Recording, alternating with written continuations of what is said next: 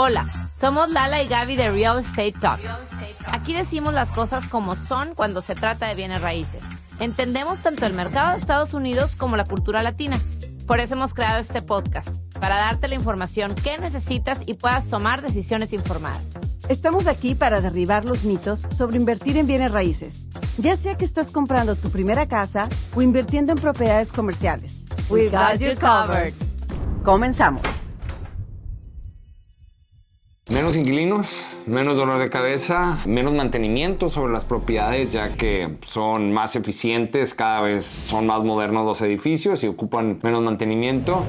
Hola, ¿qué tal? Estamos en un episodio más de Real Estate Talks. Buenas tardes, buenos días, buenas noches, a la hora que nos quieran escuchar. ¿Cómo estás, Lala? ¿Qué onda, Gaby? Muy bien, muy contenta con el tema que vamos a hablar el día de hoy. Muy interesante, siento que voy a aprender mucho de esto porque soy media novata en todo esto. Miren, la verdad es que el día de hoy, bueno, si nos están escuchando desde México, Centro y Latinoamérica, ya estarán muy conscientes del fenómeno que está pasando ya desde más de 3 años para acá, pero este último año, con la confirmación de la planta de Tesla en Nuevo León, en Monterrey, en Santa Catarina específicamente, se ha puesto muy de moda el término nearshoring.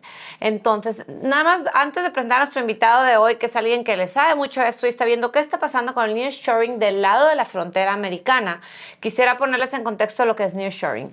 Básicamente, nearshoring, con todo lo que pasó, la crisis que hubo en la logística con el COVID y la guerra financiera que traen Estados Unidos con China, ha ocasionado que diferentes empresas a nivel mundial estén buscando, que antes estaban ubicadas en China, están buscando relocarse en México. Entonces, así como Tesla, que fue la más sonada al menos en México este último año, han otras empresas, y como históricamente antes había mucha industria de maquila por el área de Torreón, por ahí, ahora este último año, y se va a seguir viniendo, estamos viendo cada vez más empresas a nivel mundial que se están ubicando en México para poder satisfacer sus necesidades logísticas y de producto hacia Estados Unidos, ¿no?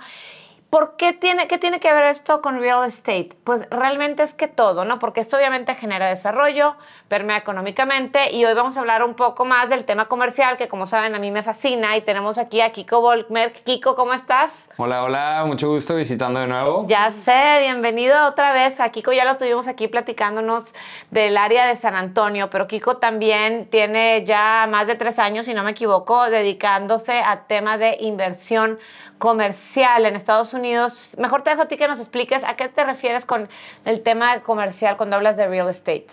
Ok, digo, comercial abarca mucho, ¿verdad? Desde plazas comerciales a multifamiliares, a, te digo, fábricas de dulces, te digo, lo hemos hecho todo, ¿verdad? Y te digo, el punto del nearshoring vamos más enfocado a lo industrial, ¿verdad? Lo que son estas naves industriales, las bodegas, el cual, te digo, ahorita todas las fronteras están siendo beneficiadas de esto, pero hay una en específico que es el fenómeno de las fronteras, ¿verdad? Que viene siendo Laredo, el cual ya se convirtió en el puerto número 1 de toda América. Solía ser Los Ángeles, ¿verdad? Pero realmente con este nearshoring y todas estas fábricas bastantes extranjeras que se están viniendo, y muchas de ellas chinas, el 80% de estas fábricas se están instalando en Nuevo León, ¿verdad? El cual logísticamente y geográficamente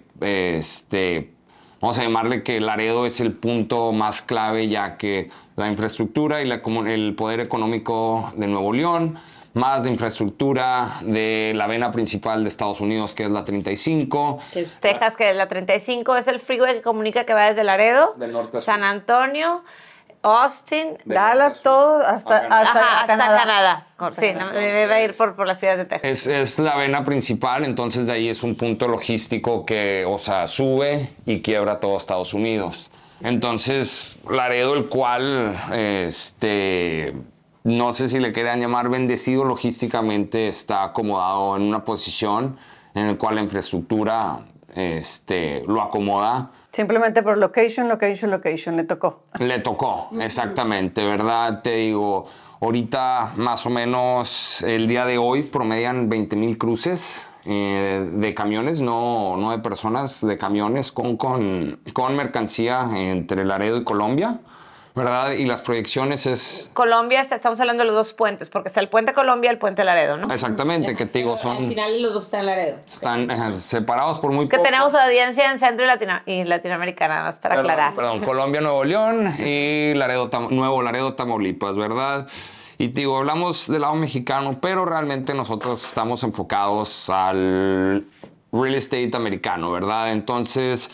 Aquí realmente la proyección de cruces en los siguientes pocos años, para el 2030 están proyectando que aumentará más o menos a 40,000 cruces. O sea, el doble. El doble de lo que tenemos. Entonces, y aquí viene todo esto que mencionamos, es que hay ahorita grandes oportunidades de invertir comprando tierra y desarrollando bodegas, ¿verdad? Ahorita... Con la infraestructura que hay, no se da abasto para los cruces que hay. Entonces, con el aumento de cruces que va a haber, no se va a detener para nada. El día de hoy existen 42 millones de pies cuadrados de bodega construidos, existentes, y no hay ni el 1% disponible para rentar.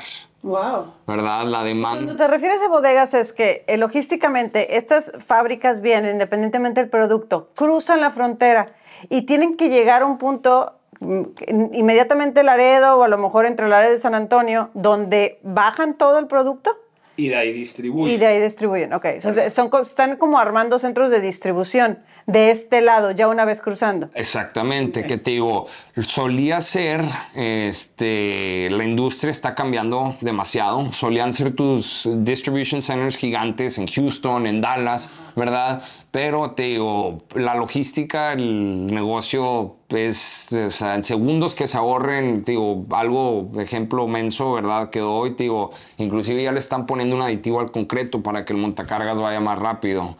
Y esos segundos que se ahorran es miles de dólares. Entonces, logísticamente la distribución, están convirtiendo estos centros de distribución ya directamente en Laredo, que ya... se abren a todo Estados Unidos y no tener que cruzar, llegar a las ciudades grandes y de ahí distribuir. Aparte que también me imagino ha de ser mucho más económico comprar, desarrollar estas bodegas en Laredo, que a lo mejor ya en un Houston, que está saturado. Exactamente. Y te digo, en un Houston, en un Dallas, en mercados grandes, la disponibilidad usualmente es del 12 al 14%. El cual, pues, sí existe oferta sobre la demanda que hay, y en Laredo no hay ni el 1% disponible. Pero tiene que ver con lo mismo que es más económico. Es más económico. Y que de ahí ya está la conexión de irse a todo Estados Unidos, no nada más. Si ya estás a Houston, ya vas más a lo mejor encaminado al lado west. Del país, okay. ¿Verdad? Oye, ¿y esto qué oportunidades genera para alguien que está buscando invertir? ¿Tú dirías que es irse all-in al tema de bodegas? O sea, porque todos sabemos que Texas es un estado muy amplio, plano, hay mucho terreno. Entonces, ¿hay algo que impida que siga creciendo esta zona? O sea, si alguien hiciera una inversión, a lo mejor dices tú que solamente hay un 1% disponible. ¿Qué tal si nos hacemos un poquito más afuera? O sea, porque... No, la ciudad de Laredo tiene demasiado espacio para crecer y te digo, hay grandes oportunidades ahorita para seguir construyendo tierra, construyendo bodegas. O sea, tierra hay, donde está la oportunidad es en la construcción de estas bodegas o naves industriales adecuadas a la industria a la que sea. ¿Estamos en alguna industria en especial o hay de diferentes industrias? Pues ahora sí que es de todo, ¿verdad? Todos los que necesitan almacenar. Te digo, ahorita el Wall Street Journal sacó un artículo en mayo, ¿verdad? Que habla de Laredo como el mejor puerto. Hoy en día le llaman el Inland Empire. Wow. ¿Verdad? Te digo, ahorita gigantes de la industria industrial. De todo esto es Majestic de California, TPA de Atlanta, ¿verdad? Que se dedican exclusivamente a todo esto industrial de la logística de las bodegas.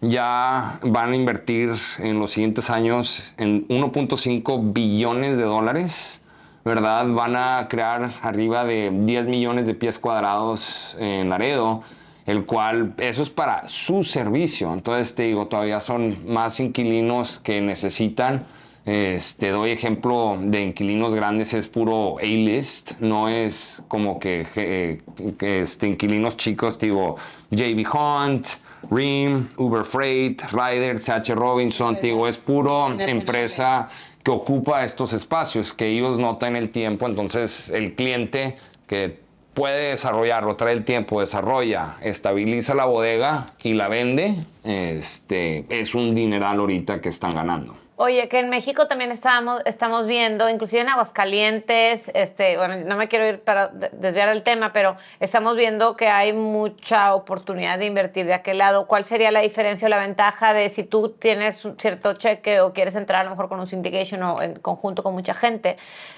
¿Cuál sería la ventaja de invertir del lado americano contra el lado mexicano? La verdad, ahí Lala, es a gusto del consumidor. Obviamente... Acá la seguridad del dólar, ya estando de este lado, y pues obviamente ahorita la ventaja, sí, los números están muy buenos, mis clientes, oye, los rendimientos están muy buenos de este lado, como por qué llevármelo para allá, pero pues digo, la seguridad del dólar y también ahorita el famosísimo superpeso, ¿verdad? Si estuviera en descuento el real estate. Estuviera en descuento de este lado, entonces ese es bastante de los beneficios que hay ahorita, ¿verdad? Y digo, es dejando algo ya funcionando y grandes oportunidades y números que te dan en lo industrial ahorita en las fronteras. En todas está el boom, pero en específico Laredo ahorita es por la cercanía a Nuevo León. Claro. Y hay... ¿Cómo estamos? No sé si traigas el dato y si no, pues digo, para investigarlo, el tema de nueva construcción en cuanto a bodegas. Uh-huh. Dado esta demanda, ¿se está viendo un movimiento de bodegas que se están construyendo o sientes que todavía no? Un mundo. Ahorita ya hay... Están por acabar alrededor de 5 millones de pies cuadrados, okay, los cuales ya rentados. Y ya rentados. ¿Verdad? Okay. Te digo... Entonces, ahorita está la demanda todavía por seguir, más bodegas sigue.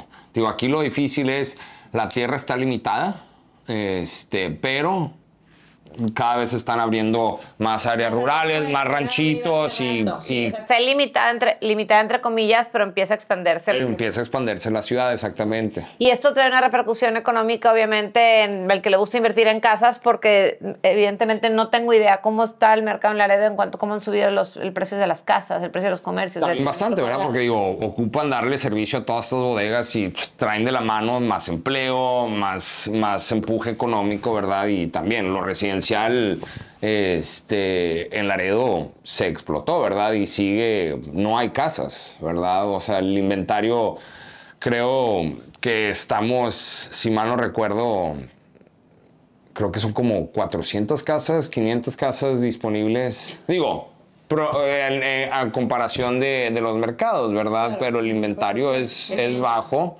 Obviamente en las áreas buenas sigue la pelea... no duran las casas en el mercado, que cada vez, digo, abren más macrolotes, más va creciendo la ciudad, y más con las nuevas carreteras que están planeando entre Colombia y Laredo, y te digo... Y eventualmente se van a juntar con las otras ciudades, así como el Río Grande Valley, que son varias juntas, acá también, ¿no? Quizá, pero no, el valle sí está un poquito lejos. Uh-huh. El valle sí está, creo que son como 3 horas. Sí, fácil. Pero me refiero al Laredo y La Redonda. O sea, acercarte al Puente Colombia y desarrollar todo ese lado. Y para que... Porque tiene que crecer para un lado y para el lado mexicano no puede. O sea, que tiene que ser para... Exactamente, para el norte. Tengo una pregunta en cuanto esto. Mencionabas una compañía enorme que viene a abrir muchísimas bodegas de una y estas otras. ¿Cómo ves los grandes, medianas y pequeñas inversiones dentro de esta industria? ¿Hay cabida para inversionistas que a lo mejor por ellos mismos no van a invertir, pero pueden caer en fondos de inversión? ¿O cómo se manejan este tipo de inversiones? Sí, de hecho tenemos varios clientes, desde el cliente que yo solo... O fondos que se crean, ¿verdad? Porque te digo, sí estamos hablando que estas inversiones, pues, cuestan un poquito. No son tu casa de renta es un poquito una inversión más fuerte. Dinos, háblanos de rangos. Digo, depende de... Digo, y ahorita estas compañías grandes están buscando mínimo un promedio de 60, 80 mil pies cuadrados de bodega, ¿verdad? Que estamos hablando de proyectos de 6 a 8 millones de dólares, el cual, te digo, no los espanta el número. Te digo, ahorita los bancos sí están dando facilidades, el cual, te digo, te andan prestando en un 30... 35% de aportación del capital privado y el resto lo fondean ellos, ¿verdad? Pero te digo, más o menos el rendimiento que le andamos entregando, que andan dejando estas bodegas, tanto nosotros o otros corredores que se dedican a esto, te digo, es entre el 8 y el 10% anual en su dinero. Eso es tipo del total del proyecto, pero cash on cash, ¿verdad? De la aportación del 30, 35, 40% versus lo que te financió, cash on cash, estamos hablando de un 18, 20% que les está dejando. Entonces, digo, sí son números muy atractivos y todavía el que los hace más atractivos es que ahorita el mercado sigue muy caliente y... todavía se siguen comprando los cap rates bajos, ¿verdad? Digo, ese 8-10% que se le está entregando al cliente, ahorita varios les hemos dado vuelta y los flipeas. Flipear es darle vuelta al proyecto, ¿verdad? Del cual es una salida y ahorita están comprándolo al 6, 6.5%. Cuando te refieres de flipeas, es que compras, digo, yo soy un flip en residencial, ¿no? La compras, la remodelas, pero acá es construcción nueva. Ajá, lo compras, lo construyes, estabilizas la renta y vendes el operating income. El operating, ok, perfecto. Entonces, ahorita se siguen comprando eso y está muy, muy atractivo los números. Entonces, me suena bastante parecido a multifamily en cuanto a los tipos de, porque también existen los multifamilies que es el mismo tipo de flip. El modelo será el mismo en todos. El mismo modelo, la diferencia es que multifamily está basado, los económicos están basados en vivienda, que es gente que va a estar rentando apartamentos y acá la ocupación está dada por metros cuadrados, o bueno, pies cuadrados. 200 inquilinos versus un inquilino. Correcto. O sea, es más fácil de operar una bodega. Sí. Correcto, ¿no? La verdad es que es muy interesante, Kiko, pues muchísimas gracias por platicarnos de esto y esta tendencia de este lado americano, que en mi opinión todavía falta hacer como mucho más ruido de este lado, pero afortunadamente para allá a mí me da mucho gusto escuchar que cada vez en el americano per se, estuve en un congreso de multifamily de real estate commercial en Dallas hace poco y me dio mucho gusto ver a un americano puro hablando de la gran oportunidad que va a generar todo este tema de nearshoring desde Nuevo León y todo este corredor hasta Houston. Estábamos en Dallas ahí. Y bueno, entonces pues muchísimas gracias, Kiko. Sin duda nos quedan muchas dudas, pero ya te podremos tener de nuevo por acá. No, gracias por invitarme de nuevo. Muchas gracias, Kiko. Estamos muy contentos de tenerte de nuevo. Y pues yo soy Lala Elizondo. Y yo soy Gaby Proctor. Y esto fue Real Estate Talks. Si llegaste hasta aquí es porque te gustó la información y estás interesado en invertir en real estate en Estados Unidos. Para esto hemos creado un entrenamiento que te va a simplificar este camino, ya sea que seas un inversionista por primera vez o que seas un inversionista sofisticado. En la descripción de este episodio está la liga que te llevará a este entrenamiento. O bien búscanos en Instagram como @invierteconlalalaygaby y comenta con la palabra invertir en cualquiera de nuestras publicaciones y así te mandamos la liga a este entrenamiento. Muchísimas gracias por habernos escuchado. Nos vemos en el siguiente. Escucha un episodio nuevo de Real Estate Talks cada semana en tu plataforma favorita para escuchar podcasts. Ponte en contacto con nosotros en lalaygaby.com.